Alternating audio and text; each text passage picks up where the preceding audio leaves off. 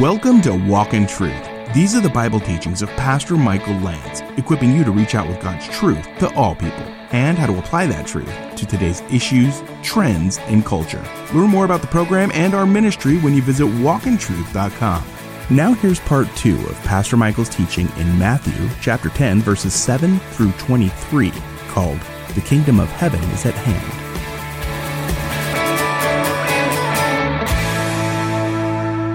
James 5:8 says, "You too, be patient, strengthen your hearts, for the coming of the Lord is at hand." James 5:8. And then finally, 1 Peter 4:7, if you're taking notes, "The end of all things is at hand."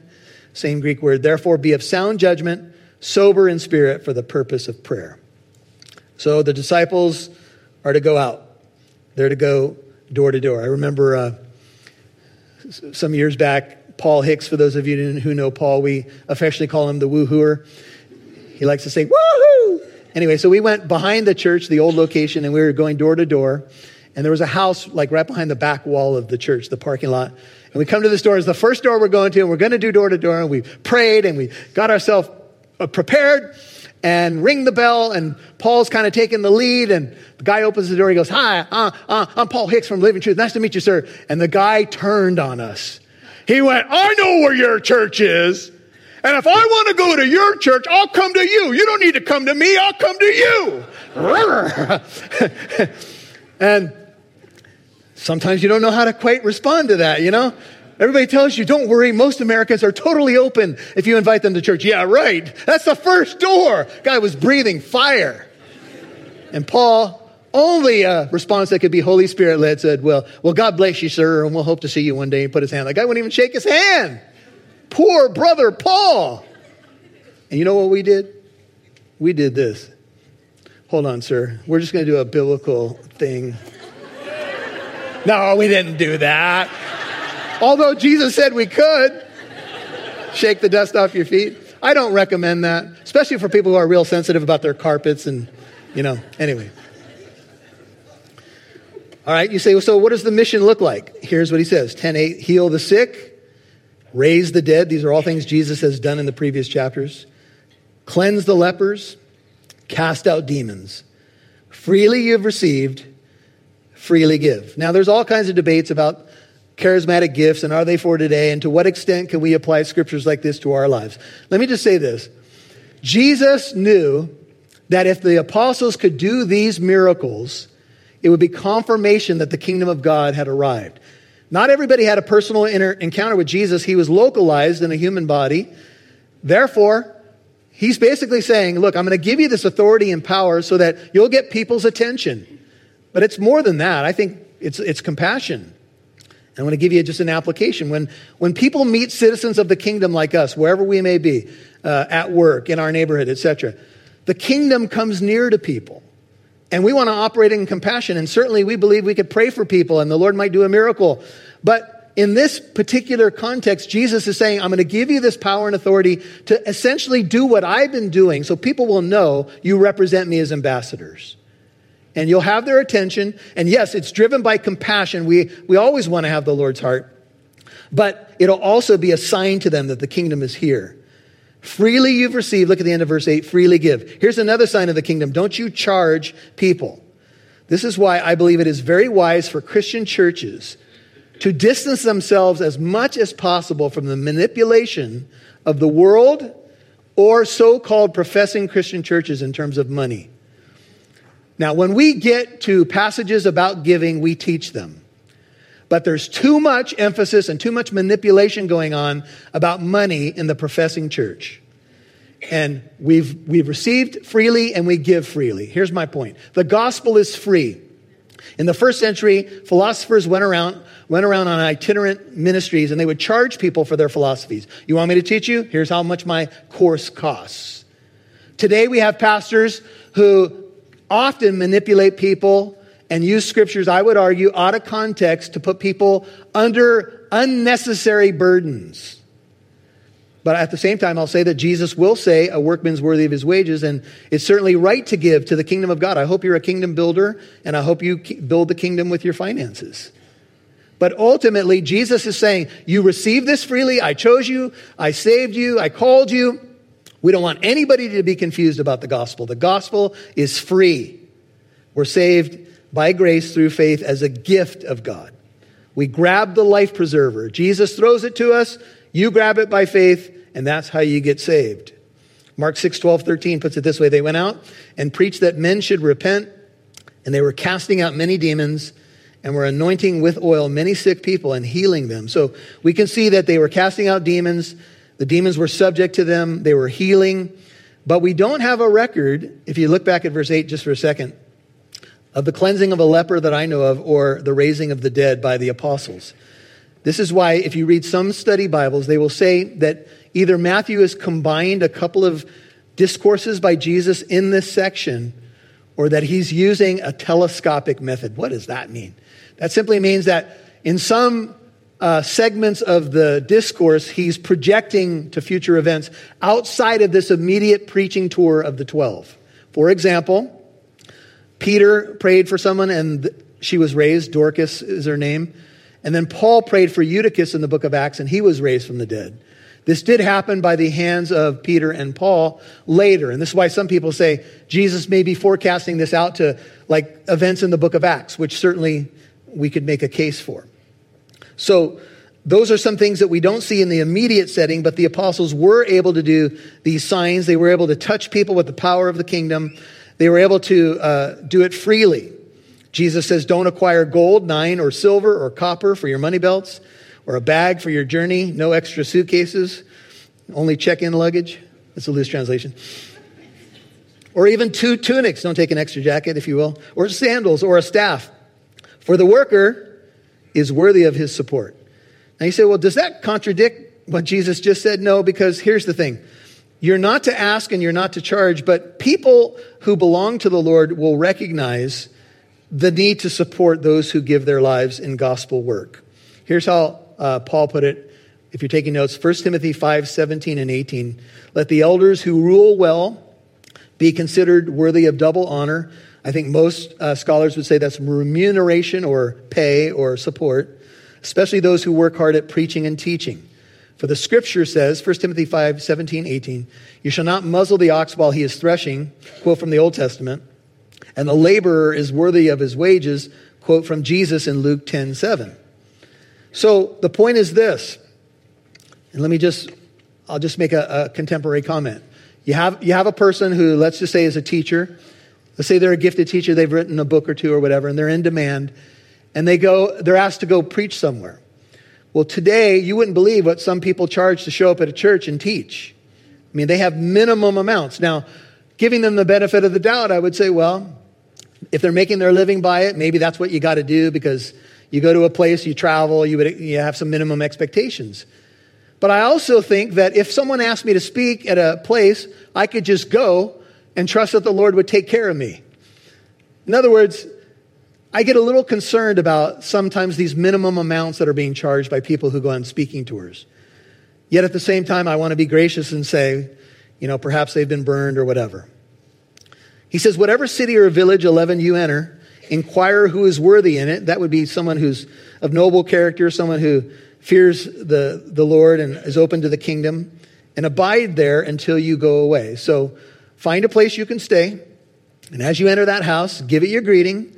You're going to see it's a greeting of shalom, the standard Jewish way of saying blessing. When you go into a household, greet it. New King James might be something like this. We come on behalf of the King of Peace. We're preaching the kingdom of God. If the house is worthy, 13, let your greeting of shalom, something like a blessing, which was really strong in that culture. When you wish someone shalom, it's much more significant than just saying peace, bro, or something like that. It was, may you be blessed from the top of your head to the bottom of your feet. May your household be blessed. May your family be blessed. It was definitely like a blessing greeting. And he says, give that blessing, but if it's not worthy, end of 13, let your greeting of peace return to you, okay? If they don't want it, don't cast your pearls before swine. I don't want the Lord's peace in here. Okay, I'll take it back. No shalom for you. You don't want shalom? You don't get shalom. More for me. Amen? I think that's essentially what Jesus is saying. Let it return to you. Don't worry about it. And whoever does not receive you nor heed your words, as you go out of that house, and I've already demonstrated what this looks like, Or that city, shake off the dust of your feet. Now, shaking off the dust of your feet was kind of like a protest in the Jewish world, like not even your dirt is worthy to be on my sandals kind of thing. And in the book of Acts, this is something to write down for your notes. Paul and Barnabas are preaching, and they go to the Jews first, and they say these words, Acts 13:46, and then I'm going to read 51. Since you repudiate or push away the gospel of the kingdom and judge yourselves unworthy of eternal life, we are turning to the Gentiles. Now, this is Acts 13:51. But they shook off the dust of their feet in protest against them and went to Iconium. So basically, Jesus says, look for those who are open. If they're not open, they don't want to hear about the terms of peace with the king. We have peace with our with God through our Lord Jesus Christ. They don't want to hear that. You have people in your life, and they're completely closed. How hard do you push? What do you do? Well, you might say to someone, okay, if you don't want to understand terms of peace with God, then I'll pray for you. Or if you ever want to talk about it, I'm available to you. So you got to try to use discernment and God's wisdom. But look at what Jesus says. Truly, I say to you, it will be more tolerable for the land of Sodom and Gomorrah in that day, in the day of judgment, than for that city. Now, what happened to Sodom and Gomorrah? Well, it rained fire and brimstone, and those cities were burned to the ground. And Jesus says, they'll have less of a judgment than the city who rejects you. Why? Because the kingdom of God has come near. The king is here. What more do you need? Heal the sick, raise the dead, cleanse the lepers, do the work. And if they reject it, why would they reject it? Why does anybody in the atmosphere of the power of the kingdom say no to the king? Yet they're everywhere. They're in Israel today. They're in other countries today. And they're in America. How blessed have we been? You'll hear more from Pastor Michael in a moment. Pastor Michael invites you to watch our recent A Step Closer series with guest speaker Red Pen Logic's Tim Barnett. Believe it or not, if you have doubts and questions about your Christian faith, you're not alone. The recent deconstruction movement phenomenon has a number of Christians rethinking what parts of the Bible they identify with. But is the movement simply about having doubts? If deconstruction is just about asking questions, I'm going through some doubts, then declaring war on it would be wrong. And actually unbiblical. But if deconstruction is about leading people away from historic Christianity, then declaring war on it is completely appropriate and biblical. Pastor Michael invites you to watch our recent A Step Closer series with guest speaker Red Pen Logic's Tim Barnett. Download the free Walk in Truth app available in your app store today. You can also listen to the first part of this conversation when you listen to Walk in Truth on your favorite podcast app. We'd love to see who's listening, so please connect with us on Facebook or Instagram. Just do a search for Walk in Truth Show. Now, back to Pastor Michael Lantz right here on Walk in Truth. In the atmosphere of the power of the kingdom, say no to the king. Yet they're everywhere. They're in Israel today. They're in other countries today. And they're in America. How blessed have we been with radio ministries and Bibles and churches on every corner. But oh, America, where are we now? The kingdom of God is near. And Jesus says, look, judgment is coming. Now, he gives them an insight. If you flip over to Matthew 23, I don't know if this is what we should say. You go to someone, they say, no, thank you. I don't want to hear anything about that Jesus. And you say, well, are you familiar with Sodom and Gomorrah? Should you say that? Ooh, I don't know. Turn or burn, baby. Get yourself one of those sandwich board things.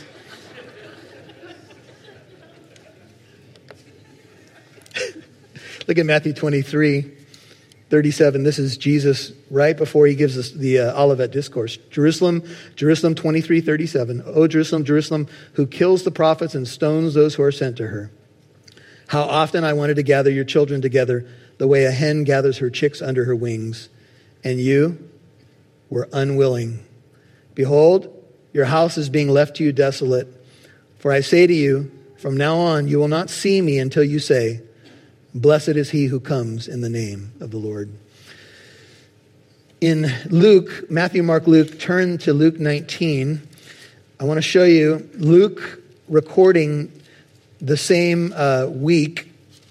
And this is a prophecy that Jesus gives beginning in Luke 19:41.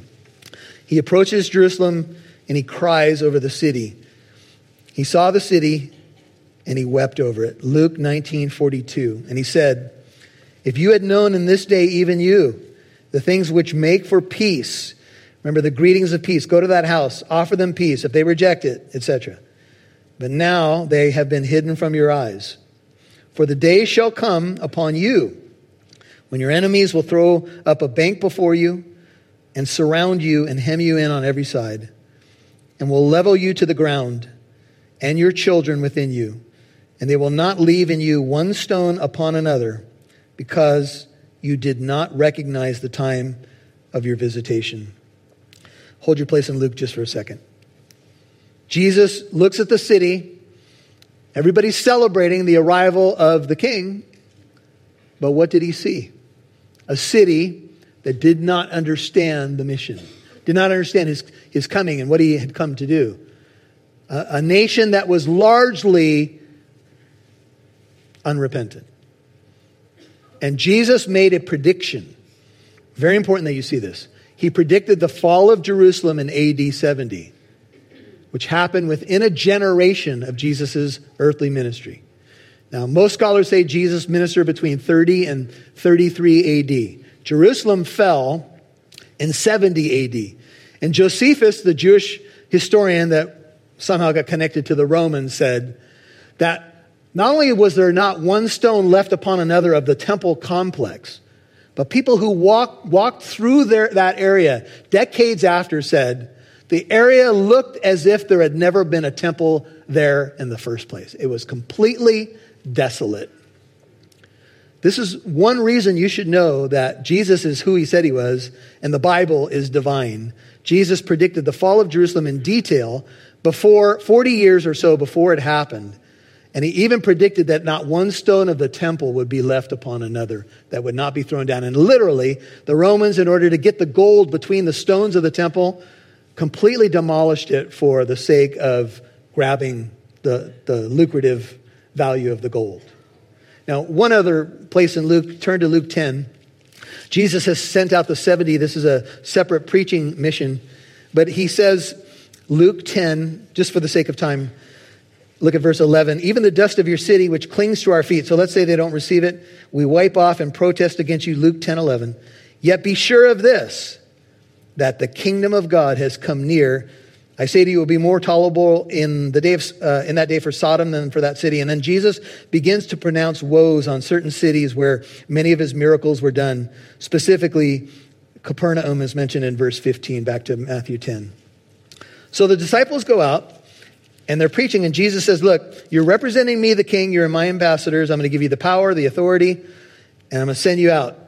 And you're going to go out, Matthew 10:16, "I send you out as sheep in the midst of wolves. Therefore be shrewd." The word shrewd is probably best rendered cunning, like a serpent. Serpent knows how to hide itself, how to be sleek, avoid danger, that kind of thing. "Be shrewd as serpents," combination of wisdom and intelligence, "and innocent or harmless or unmixed as doves." Be a combination. They said of Abraham Lincoln, he was a combination of velvet and steel. Be wise. Don't put yourself in unnecessary danger, but also be soft and understand where you've come from. Have both discernment and compassion. Ray Comfort, the great evangelist who's down in Huntington Beach evangelizing every weekend, says his favorite Bible verse is Matthew 10:23. "When they persecute you in one city, flee to the next." Amen? No need to take unnecessary abuse. Even Jesus told the 12, look, if they're not open, shake the dust off, shake it off. We might say, to a little leaguer, you get hit by a pitch, shake it off. Your assistant coach says it won't hurt much. You tell the kid, oh, it's going to hurt. You ever seen the little kids, the pitches come in. Anyway, the idea is, look, this is about rejection of the king and the kingdom, so don't take it over personally. Shake it off. Move on. Be shrewd, be even cunning, but be gentle. You've been listening to The Kingdom of Heaven is at Hand, Part 2 on Walk in Truth. That's Pastor Michael's teaching in Matthew 10, verses 7 through 23. If you missed any part of today's program, Walk in Truth is on Apple Podcast, iHeartRadio, Spotify, and more podcast apps. Listen for free to Pastor Michael's teachings in more books of the Bible. Now, we have pastors on staff that would love to speak with you if you need prayer or counsel, or perhaps you have questions about Jesus and the Christian faith. Call Walk in Truth Tuesdays through Fridays during daytime hours at 844-48-TRUTH. That's 844-48-TRUTH. 844-48-TRUTH. Now here's Pastor Michael with a final word. Now, as we continue to talk about different ways, maybe you could call them tactics, in speaking to a contemporary person in our, supercharged age, how do you do it effectively? It's going to be different for every person. And, we talk about being shrewd, being gentle.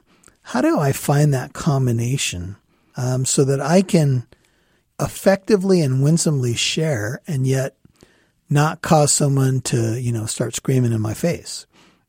Well, there's no perfect way, perhaps, at least I haven't found one, to avoid all, negative responses.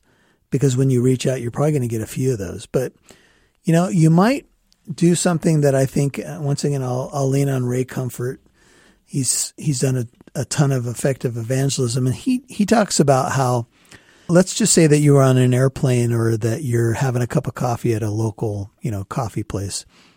Start in the natural and then swing to the spiritual and see how open someone is. What kinds of questions might you ask? You might talk about your favorite team or the playoffs or the weather. Maybe you talk about real estate or stocks. And then you might just say, hey, do you attend a local church? Or, what are your thoughts about this or that? You can sometimes use a contemporary topic, but asking the church question, hey, do you attend a local church? Just out of curiosity. Well, I went to Sunday school when I was little, .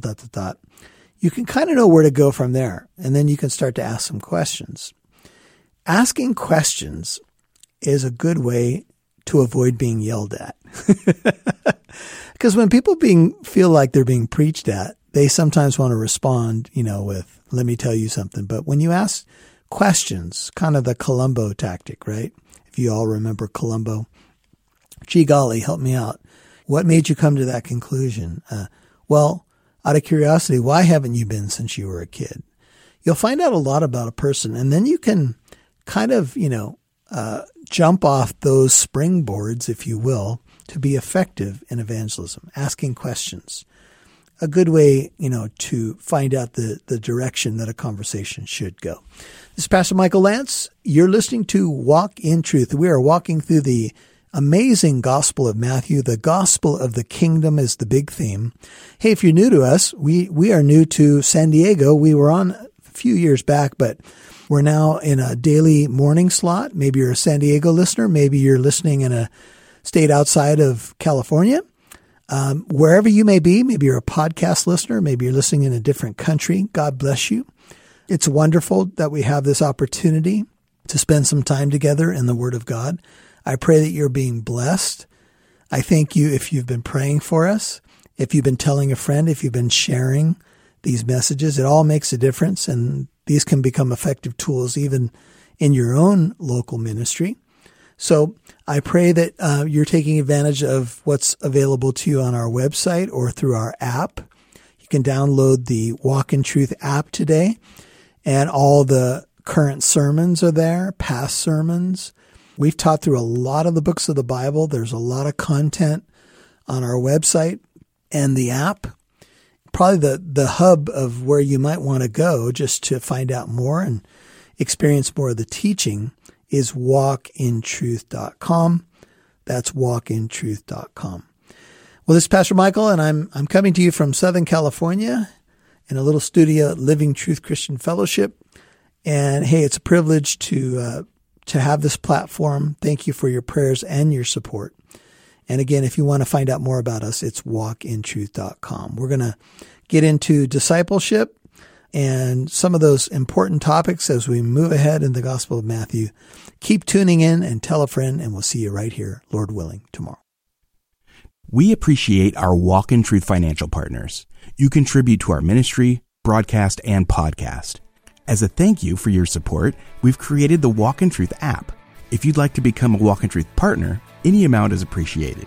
You can now give on the Walk in Truth app or visit walkintruth.com. And join us tomorrow for the conclusion of Pastor Michael's teaching in Matthew 10:7 through 23, called The Kingdom of Heaven is at Hand. I'm Mike Massaro. On behalf of Pastor Michael Lantz and Living Truth Christian Fellowship, thanks for listening to Walk in Truth, equipping you to reach out with God's truth to all people.